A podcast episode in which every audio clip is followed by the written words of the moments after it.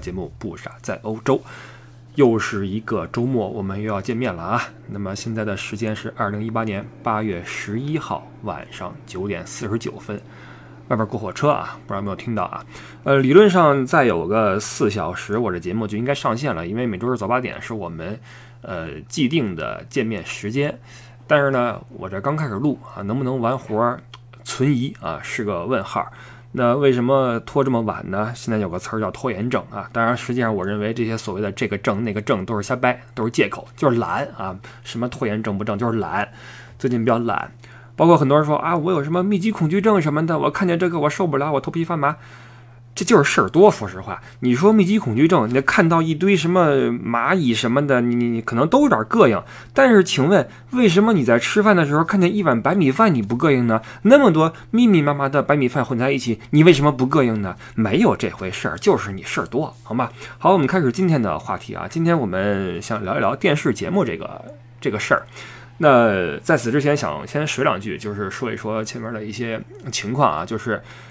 之前特别热啊，这个热到我必须要把这事在节目里说一说了。就是，呃，大家听过我的《深圳游记》这个节目的话，你会发现我对深圳的热是记忆犹新，因为极其的闷，极其的热。当时回去之后觉得浑身冒汗，受不了啊！那是一个多月以前回到深圳去，回国去了深圳的感受。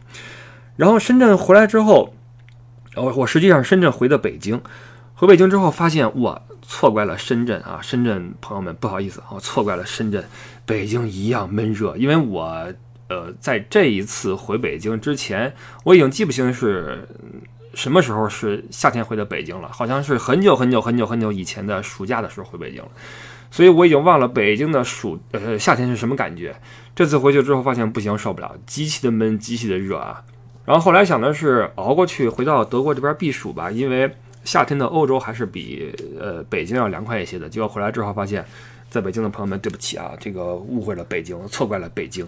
呃，这次的这个欧洲好热呀，据说是百年不遇的一次大暑啊，在欧洲持续的高温酷暑，然后就会令人变得非常难以忍受。因为我们说过哈，在欧洲或者说在阿尔卑斯山以北这些国家是普遍没有空调的，大家没有这种避暑的措施，顶多就是电扇啊，要么就是扇子。欧洲人还没什么扇子，说实话，不像我们。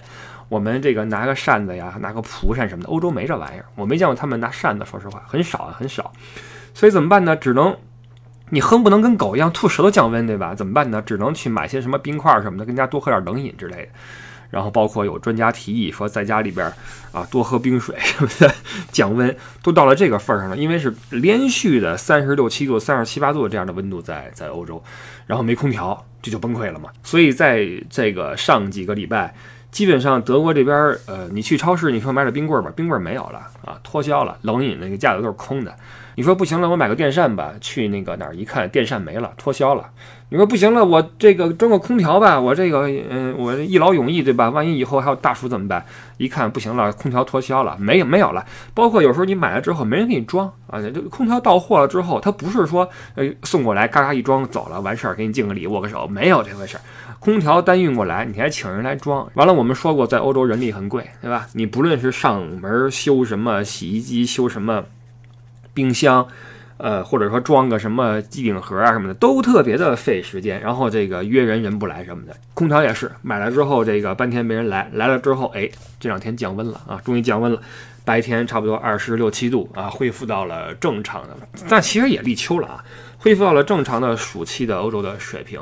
那这次大暑就算过去啊。我们说了好久，这老外喜欢晒太阳什么的，实际上在这样的一个夏天也也也不行了啊，这非晒出病来不可。所以之前去别处转的话，满街都是那个遮阳伞什么的，在伞底下跟那吃冰激凌啊，喝冷饮啊，等等。好了，我们可以说这次节目的正题了啊，就是。呃，之前有个朋友在微博啊私信问我，问我德国有没有那个 Top Gear 这样的节目啊，或者说类似于那种呃汽车类的节目，就是讲车的，问我德国人是不是特别热爱汽车，能不能聊聊汽车节目这个事儿啊？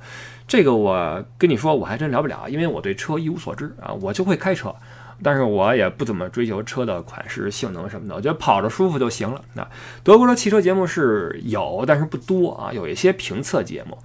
这个一个人开着车，然后去越野呀，去绕杆子呀，一边开一边说这个性能什么的啊，有这样的节目。还有一档节目，我记我忘了是美国的还是德国的了啊，我忘了。呃，是一款给你改车的节目，他们会挑一些幸运观众出来。一般来说都是那个车特别破的啊，比如说你有一个八十年代的什么车，这边车它没有这个强制报废嘛，你可以一直开，只要能过安检就可以一直开，所以很多人就会一直开一辆老款的车。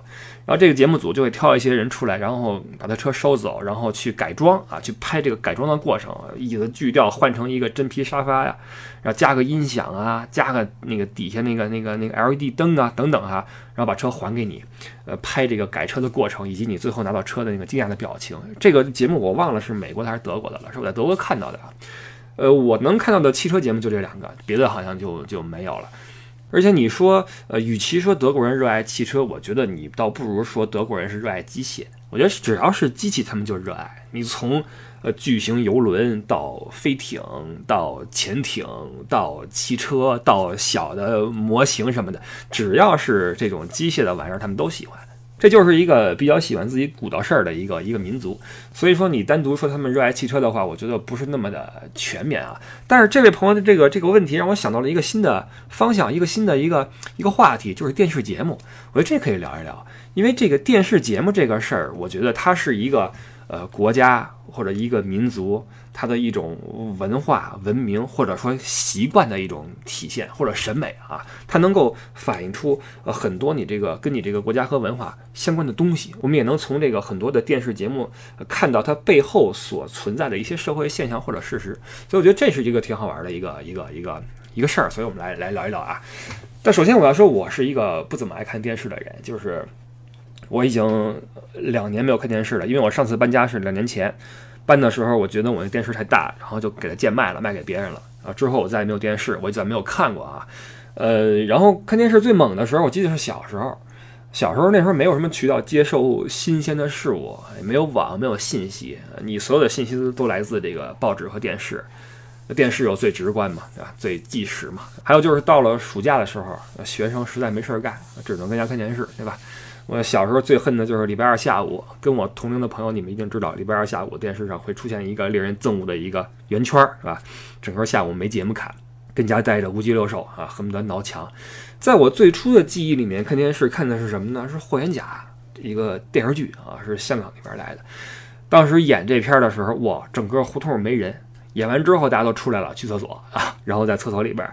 一边方便一边讨论一下剧情，这都是很小时候的事儿了啊！我都不记得那时候电视是黑白的还是彩色的了啊！我就记得什么呢？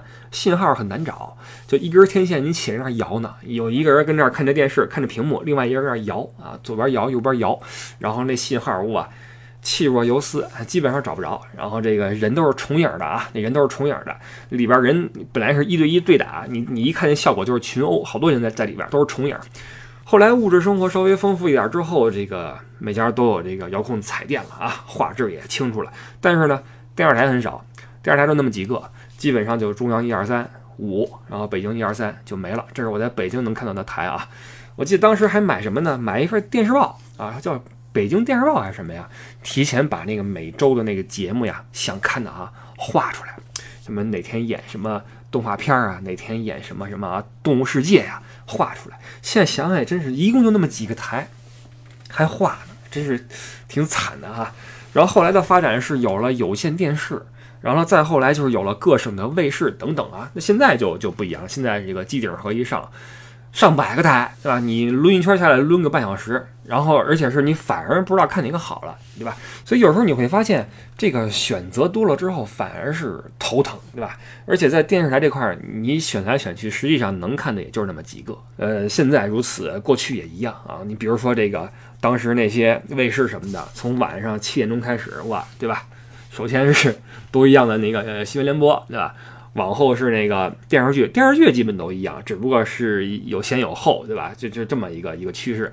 白天也是，白天到了暑假，你看很多电视演的都是那个什么《西游记》啊，《还珠格格》啊，所以各省的这个卫视，在我看来，很多时候就是广告不一样，有的是挖掘机啊，有的是饲料，有的是火锅底料啊，这个是各省卫视的区别。但是实际上电视剧什么都一样啊，也就是如此。当然，这个后来几个卫视有了自己的风格啊，就是现在我们很多人追的什么湖南啊、那浙江啊等等，有了自己的品牌，有了自己的自制剧啊什么的。那虽然说内容褒贬不一啊，但是终于填补了一大块，就是。呃，文化以及娱乐业的空缺，就是我觉得文化和娱乐还是娱乐呀哈，文化和娱乐是我我觉得电视节目应该给我们带来的东西，就是要么你让我学习，要么你让我觉得哎有点意思，对吧？乐呵乐呵。因为我觉得曾几何时啊，这个电视陪伴我们的生活一直是一种精神世界略微匮乏的生活，就是这电视节目看上去好像是缤纷多彩，但你仔细一琢磨。全是那些，对吧？全是那些不是太精彩的玩意儿，所以我们可能也需要一个过程，就是把我们这个精神文明、精神世界给它丰富起来。所以我们会看到，现在很多的电视节目比过去那是强太多了啊！你看我小时候看的电视，你因为什么原因也好吧，你就会觉得这个内容实在是特别的乏味啊，特别的乏味。每周也就是正大综艺能看看啊，看点什么。新鲜的事物，然后这种乏味的感觉是我看到了家里边引入了凤凰卫视中文台的时候，忽然有了这种明确的感觉，就是我在看了这个之后，我会发现原来电视台是可以是这种风格的啊，主持人彼此之间是可以说笑、可以沟通的，啊，娱乐节目是可以开怀大笑的。你注意啊，是开怀大笑的，包括广告也是，就是我会发现原来广告都能够美到这个水准啊。现在你我在说这句话的时候，我脑海中依旧是当时我看的一些广告，有 Mile Seven，有 Calvin Klein，有耐克等等啊，这些品牌的广告拍的特别的美。但是现在你看觉得 OK，都是统一的水准。但当时跟我们呃中国的那个那时候的电视广告比起来，那真是强太多了啊！所以这个当时这个电视台不论是气氛还是内容，包括广告，给我的触动特别大。所以这就是为什么。呃，凤凰卫视这个事儿让我在节目里提到了好多好多次，因为在那个瞬间我才明白，原来世界是还可以是这样的。所以这个这个卫视是一个让我看到外面的世界的一个窗口，仅仅是两三个频道，让我长了好多的见识。这种见识它并不一定是什么硬知识，而是一种你对另一种呃思想意识形态的认识，以及你对你自己一直所处的环境的一种审视。这种认知和审视是特别重要的一个事儿，因为它能够让你更客观的去看这个世界，然后有自己的一个一个想法。当然，我也不是说我们的电视就就不好，就一无是处或怎么样，我不是这个意思。因为，毕竟你作为中国人，你看中国的电视，你会觉得特别的亲切。你比如说出国的时候，刚出国那几年根本没有这个条件，没有任何国内的呃视频能够传过来。那时候的网络是是刚刚兴起，然后电脑也不行，也没有那么多的软件，也没有那么多的这种。网上的这种娱乐的东西，也就是近些年才有了一些各种的 App，然后电视盒子什么的啊，能够看国内电视直播。我记得刚有这玩意儿的时候特别兴奋，如获至宝，跟家里边接上这电视盒子，然后接上国内电视台。你不管是哪个卫视，不管是卖挖掘机也好，卖饲料也好，卖火锅底料也好，反正你听起来就特别亲切，你就觉得自己回国了啊，因为这个电视是一个窗口嘛。你通过这个电视，你会觉得你自己坐在家里面的客厅，坐在北京的客厅里面，在在在休息，是一种特别爽的。的感觉啊，那说回来，实际上我其实也不怎么看德国这边电视节目，尤其近两年啊，因为我觉得这个看电视好像是更属于这个一个家庭的事情，就是一家儿啊，三口啊，几口啊，或者两代人一起看个节目，或者夫妻两个人看个节目，这个好像更自然一些。我觉得一个人坐在电视前面去看，好像，因为这个世界上有些事儿是两个人做的时候是无比甜蜜，而一个人去做的话就会凄凉无比。比如说看电视啊，你两个人看的话，还能够有个分享，有个交流，或者说在夕阳下漫步，两个人漫步就会很浪漫。你一个人走一试试啊，凄凉无比。所以这我就一个人看电视有点奇怪。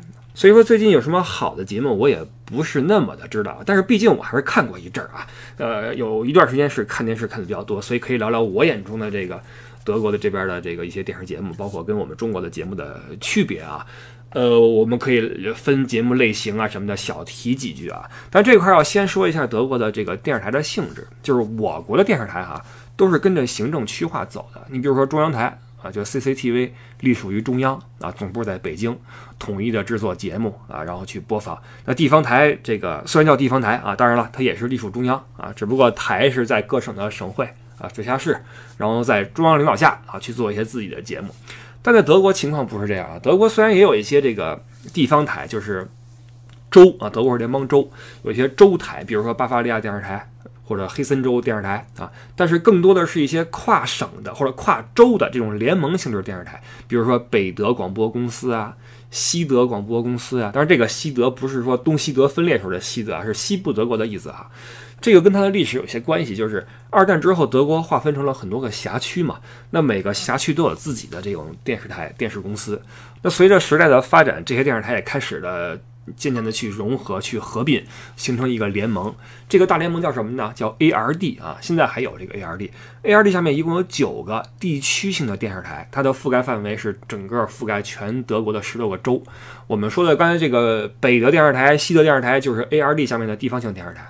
然后这九个地方性的台一起办了一个台，叫 Das Erste。就是这个英语的 the first 的意思啊，就第一，这个就是德国国家电视一台啊，你可以把这个理解为我们的中央台，中央一台。但是这个德国的中央一台并不产自柏林，而是属于这个 ARD 这个大的这一个一个电视台联盟。那除了 ARD 之外，德国还有一个 ZDF 啊，这个直接翻译过来叫德国国家电视二台啊，这个二台也跟柏林没关系啊，总部在美因茨。然后柏林有两个分部，然后其他的十五个联邦州，每个州还有一个首府，还有一个分部。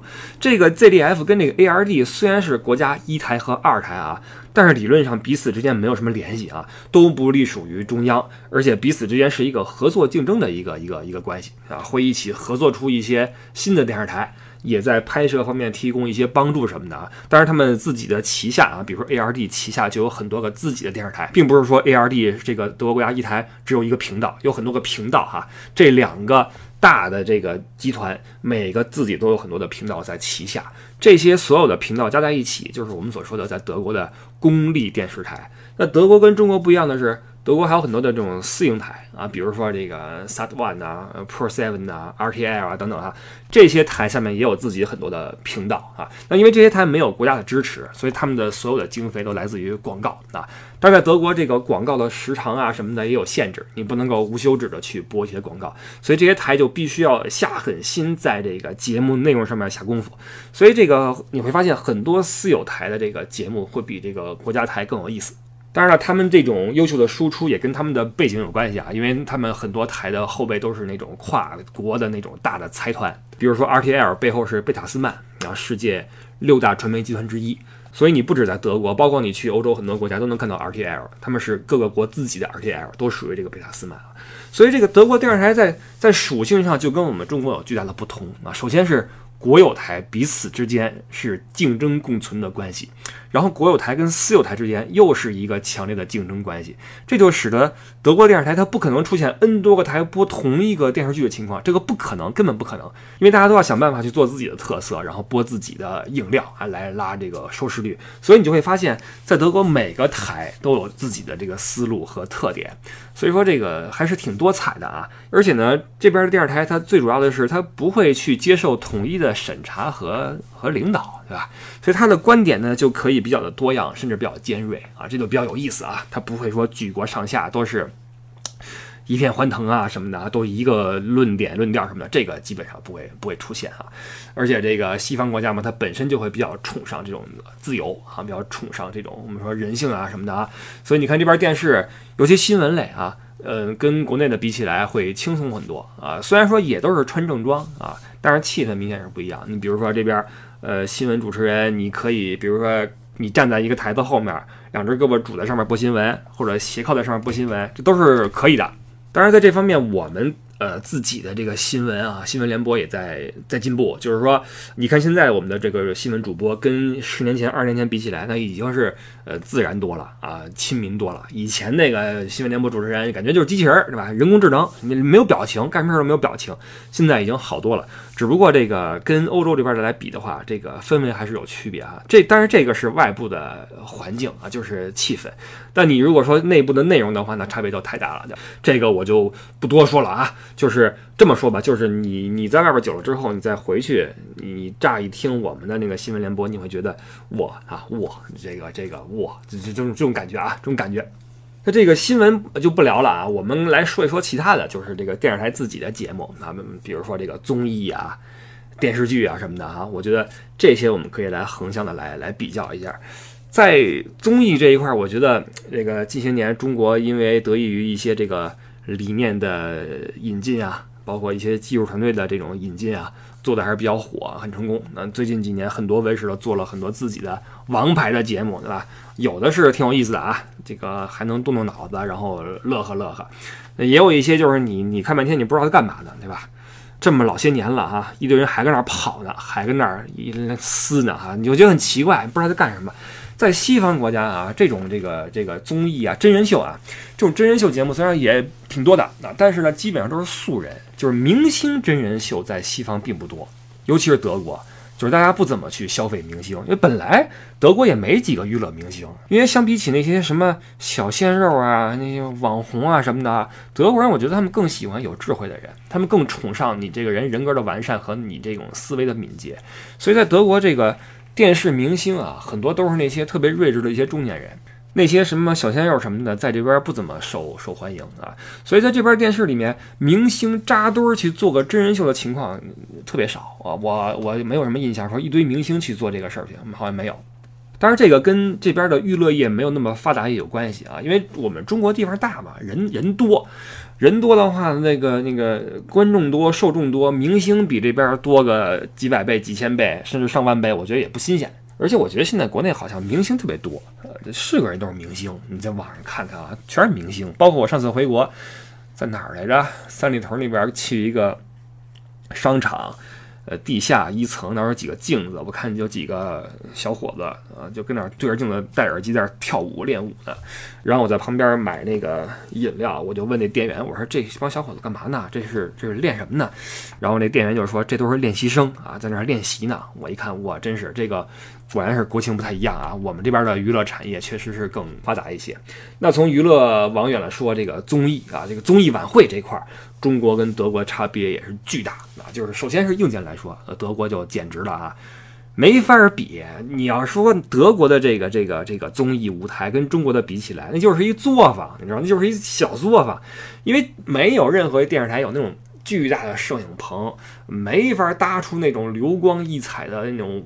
舞台效果那种灯啊，咔咔一打什么的，给我感觉德国这边的这些电视台能有一个能转的一个小舞台就不错了啊！做个节目且转的啊，也就这点花样能搞，且这样转的。所以他这舞台一小的话，好多东西就没法玩。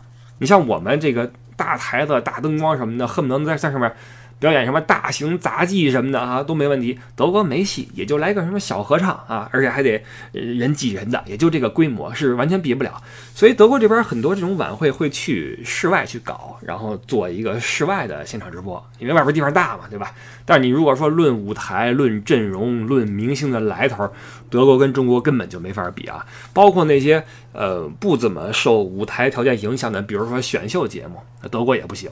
呃，原因很简单，这人少，对吧？选不出秀来，就这么些人口，你说能有多少个天赋异禀？你比如说中国有一些什么好声音呐，什么什么叫什么来着？梦想秀啊，还是什么的？你选那些天赋异禀的啊，出来给你表演一下。你说德国这八千多万人，能有几个天赋异禀的，对吧？包括那个德国好声音，我也看过，简直就没没法弄，比中国差太远。毕竟人口基数在那摆着，这他没办法啊。就好比有一些这个。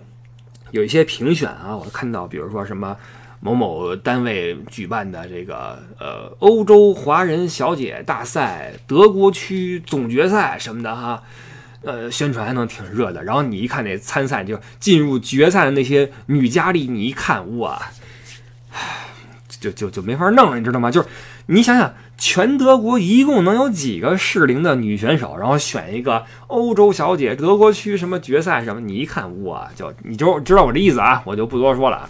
所以这个你不得不承认，就是在娱乐业方面，中国是完爆德国的。但是呢，这个结论，这个现象到底是好事还是坏事？我觉得大家可以自己去去琢磨琢磨啊。包括你想远一点啊，就是为什么娱乐业这么发达呀？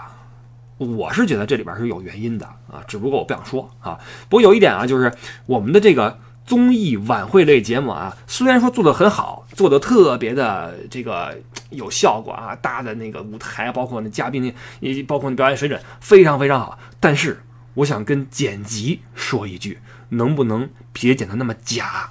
就是我觉得我们的综艺晚会啊，只要你是个智商正常的一个人，你就会发现那些欢呼什么的全是剪出来的效果，特别的假。就是经常是一首歌唱到一半，恨不得那断句都没断呢，然后哇一阵欢呼，底下那个观众咔摇晃那什么，可能吗？都是剪出来的。就是能不能不要为了那种和谐的效果，把观众当傻子？好吗？这是我特别想跟国内的呃晚会的各大晚会的剪辑大哥们说一句：能不能别把我们当傻子？能不能剪得自然点儿、流畅点儿？别那个营造那种为了营造欢呼的气氛，把那表演剪得七零八落啊！还有一个啊，就是这个晚会的表演特别爱照观众。经常台上演着呢，哈，明星在那唱呢，或者说相声说着，小品在那逗着，你给我切一个观众的镜头，大哥了，我看你这个节目是为了看台上，不是为了看台下，我是为了看表演的。你一个表演给我切八回观众席，你你什么意思呀？你给我看谁呀？这个我觉得特别奇怪，这是几乎成了我们的一种晚会剪辑文化，真的，任何一种，比如说什么唱歌的叫什么来着？央视那个哎，就不说了，反正就是这些大型的演唱啊、表演啊这类的这个这个节目，一剪就完蛋啊，剪得七零八落、乱七八糟，假的不能再假，求求各位了啊，求求各位了。那相比这些这个娱乐的啊，这些这个热闹的、让你嗨的、让你乐呵的这个节目的这种弱势啊，我觉得德国有一类节目比较强悍，就是谈话类节目。那这里边有个背景啊，就是在中国的现在。访谈类节目或者说对话类节目全面的一蹶不振。你想想啊，曾经那些什么《鲁豫有约》《超级访问》《康熙来了》什么《艺术人生》，现在好像没什么人提了，对吧？现在你几乎看不到什么呃特别有深度的、能让人静下来去思考、去倾听的谈话类节目，而且是哪怕是曾经这些。呃，节目的鼎盛时期，这类节目很多也是挖你的经历、挖你的情感、挖你的八卦，但是唯独不挖你的观点。你发现过没有？有过挖观点的节目，锵锵，后来没了，对吧？但是在德国，我觉得这边的很多谈话节目都是有观点的。这类节目喜欢做的是什么呢？就是这种观点的碰撞。其实这种节目特别的朴素啊，也不花钱。就几个人往上面一坐，沙发上一坐，然后底下坐一圈观众，然后就抛出一个话题，就一个事儿开始聊，那是真的聊啊，真的聊，就是很明显你能够看到现场很多事情是不受控的，大家都是聊得很投入，然后去争，甚至去吵，然后摄像机就非常非常的敏锐的去挖掘人物的微表情，他就让你观众去看这些人是怎么想问题的，然后他们在愤怒的时候，在得意的时候，在尴尬的时候是什么一种表情，这种。呃，冲突这种不和谐特别好玩，所以在德国我会觉得这边电视的有一个点特别的可贵，就是大家不去刻意的营造和谐，因为这样反而会更有意思。我觉得我们我们是为了这种这种和谐，不惜违背电视规律。什么叫电视规律呢？就是观众最爱看的是什么？最爱看的是自然的、突发的、意料之外的、真实的。呃，我举个例子啊，比如说我印象很深刻，就是我小时候。也不是小时候了，九十年代末期，那时候我们看体育比赛啊，你不论是篮球也好，足球也好，这种有点对抗的哈，你一旦场上边有点什么风吹草动，比如说呛起来了、干起来了，还是怎么的，一有这种事儿，镜头立刻给你切走了，要么给你切一个观众席远景，要么给你切一个直播间啊，反正就是不让你看现场发生了什么事情。这个我觉得就是自我阉割，就是你为了营造这种刻意的营造这种和谐，不惜违背电视规律。因为这种事儿正常来说应该怎么着？应该镜头立刻追过去啊！你每一帧细节都不要放过，你全给它拍下来，然后一遍一遍的去重播、去分析，因为观众就要看这个呀。打起来了谁不看呀？但是现在好点了啊！现在这个这个虽然说这个各种晚会的这种节目上，我们还能看到这种。这种和谐，但是体育比赛什么的，起码是没有这种自我阉割了啊，不避讳了。你要干架的话就拍啊，这是一个进步。但是谈话节目啊，这种访谈节目，我觉得我们的节目，呃，此类节目距离这种剑拔弩张的辩论气质还差得非常远。但实际上，这种。讨论以及这种思维的碰撞，我觉得是特别好的一个事儿。就是在德国这类谈话节目有特别好的土壤，就是你会发现那些嘉宾，首先嘉宾很厉害，就这些嘉宾的谈吐和表现会让你觉得。我这些人都是大牛，你会觉得我我我这个我得还是应该多看书啊，多学习。这些人太厉害了，思维敏捷，博学多才，而且有自己的观点，而且能够非常的呃睿智的和别人去争论。就这类人在德国特别多，而且很受欢迎。那在我们这边，我觉得好像印象中也就是高晓松、蔡康永口才还不错。而且这俩这个非常有流量的两个人哈，非常受欢迎的两个人，还都是跟娱乐圈沾边的。这个我其实我觉得这是一个国家应该给百姓培养的东西，就是我让你去学着思考，我让你看看别人是怎么想的，我让你知道在面对意见的时候，面对冲突的时候，别人是怎么处理的，我让你自己去分辨这个对错。我提供给你一个平台，你去自己去打造和丰富你的精神世界，而不是我去负责给你打造你的精神世界。所以我就觉得我们的这种访谈节目的全面的凋敝是个特别不幸的一个事儿，因为说话的人没有了，听人说话的也没有了啊。然后现在年轻人都在看人家跑、那样撕什么的，看真人秀，我觉得这是一个不是太好的一个事儿。但是呢，这个这个谈话节目不行，我们有行的。啊，我们电视剧还是很厉害的，这个我必须要说啊，就是中国在近几年出了很多非常优秀的电视剧，因为很明显有那么一批编剧在用心的写本子，有那么一批演员在用心的吃角色啊。你注意啊，这些用心吃角色的演员都是那些没什么流量的，都是那些都不是那些不怎么红的啊。然后还有那么一批导演在用心的在拍片子，而且特别令人欣慰的是。呃，很多以前不能提的题材，现在都可以拍了啊。虽然说有时候会有删减，会有延迟的播出，但是也是个进步。那这些良心电视剧的这个出现呢，一个是填充了很多人晚上这个这个无聊的时间，那更好的就是它起码让人这个让这些观众啊，你不论是对历史也好，还是对人性也好。能稍微的反思一点儿啊，能思考一下，这是个特别好的事儿。所以我觉得中国的这个电视剧圈子比电影圈实在是良心太多了啊！电影就是基本上就是圈钱啊，简直就是没法弄啊。那相比之下，德国的电视剧就就就没法看啊，根本没法看。这跟综艺一样，就是他没钱、没人、没场地，所以没法弄，对吧？你看，你看香港，香港电影不错，但是电视剧不行，因为它。就跟这个德国一样，他没地儿嘛，也没钱嘛，就那么几个演员，然后那个服装那几部戏混着穿，呃，那个这个电视剧出来，你看一个两个还行，你看多了之后发现全都是什么啊，这个做人就是要开心什么的，就都一样了啊，没法弄。所以这在德国基本上电视剧是没法看的啊，这个大家看的话也都看一些什么美剧什么的，而且都不是那些比较火的美剧，都是那些过去几年前的美剧啊，这一点在德国是比较匮乏的。一点啊，那除了电视剧这块我们做的不错之外，我们还有一些特色节目也很受欢迎，比如说这个养生类节目啊，还有一个特别逗的啊，就是呃这个调解类节目，这个我们可以来来说说啊，就是这这养生节目我觉得挺神的，就是在德国我从来没见过哪个台用如此大的精力去普及医学知识。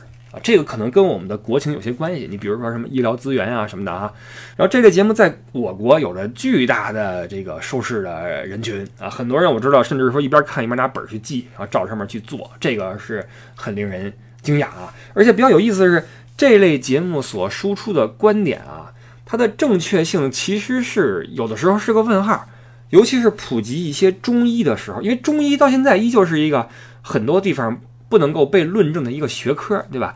那么你用这么大的力度去宣传一个有时候有争议的东西，那结果到底是不是正面的？我觉得这个这个可能不好说，对吧？可能不好说。但是前不久我回国，我又因为每次回国我都会看一看这种节目什么的啊，我就轮流看一看。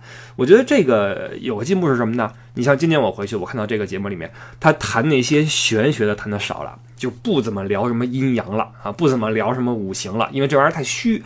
他现在开始聊科学的指标，比如说这个正值暑季，大家爱吃小龙虾。那么小龙虾怎样的才是健康的啊？里边的细菌，这个高温多少度才能够被杀死？然后或者说你喝酒之后你的心血管的变化等等哈，这些我觉得这个还是不错的，能够呃普及很多医学的常识。但这类节目在德国是没有的啊，因为大家有问题的话都去问社区医生去了啊，反正也不花钱。白问对吧？白去白问对吧？那这个这个可能跟国情有点关系。另外一个就是我们的这个调解类节目，这太逗了啊！就是就我觉得这类节目你要拿去呃这个德国给他们看，能看傻了，直接就傻了。一家人戴着这个面具啊，然后台前幕后在那儿吵，然后这个在那儿争，然后几个专家什么 心理专家、法学专家什么的啊，主持人在那儿在那儿聊啊，你这个是怎么着？你怎么怎么着？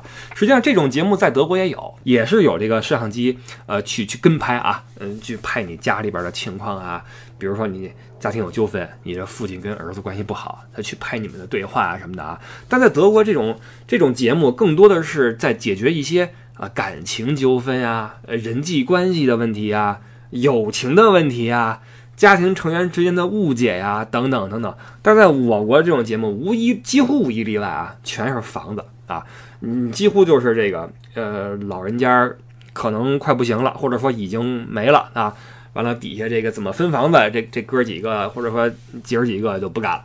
打起来了，完了这个都各自有自己的理由啊，振振有词啊。那个当时当时妈是怎么说的？当时妈说这个西边这房子是我的，然后结婚之后你们家应该搬出去什么的。医院时候人就说了，说这房子给谁给谁，对吧？当时那个照顾照顾咱爸，我我一礼拜去几天，你一礼拜去几天，你结果你都没去什么的，你家那口子没起好作用，全全都是这些事儿。你你一听全是这些事儿，说到底就是那个房子啊，就是那个财产啊，很少或者说。这个因为感情啊，因为友情这事儿去闹的不多啊，不多。这是我们调解类节目一大特色。我觉得这其实侧面反映了我们的一个生活背景啊。首先就是这房子很重要，对吧？房子很值钱。还一个就是我们这个很多事儿啊掰不清楚，你会发现，因为我在我国好像这个这规则呀是跟这个人情儿是混在一起的，就你没法只跟人去谈规则。你也更不能只跟人谈人情，而且是你跟人谈规则，他跟你谈人情；你跟人谈人情，他跟你谈规则，就就就就和稀泥，就就混了，对吧？所以中国这种调解类节目，你别说，好多人爱看，我我们家就好多人看，我老子爱看这个，跟那儿争来争去的，这是我们的一个一个一个一大特色。这玩意儿德国没有，我觉得什么时候给他们看看，应该应该效果挺逗的啊，挺逗的。这个实际上还有好多想说的啊，比如说这个关于这个广告啊，包括关于一些我爱看的德国的一些节目啊。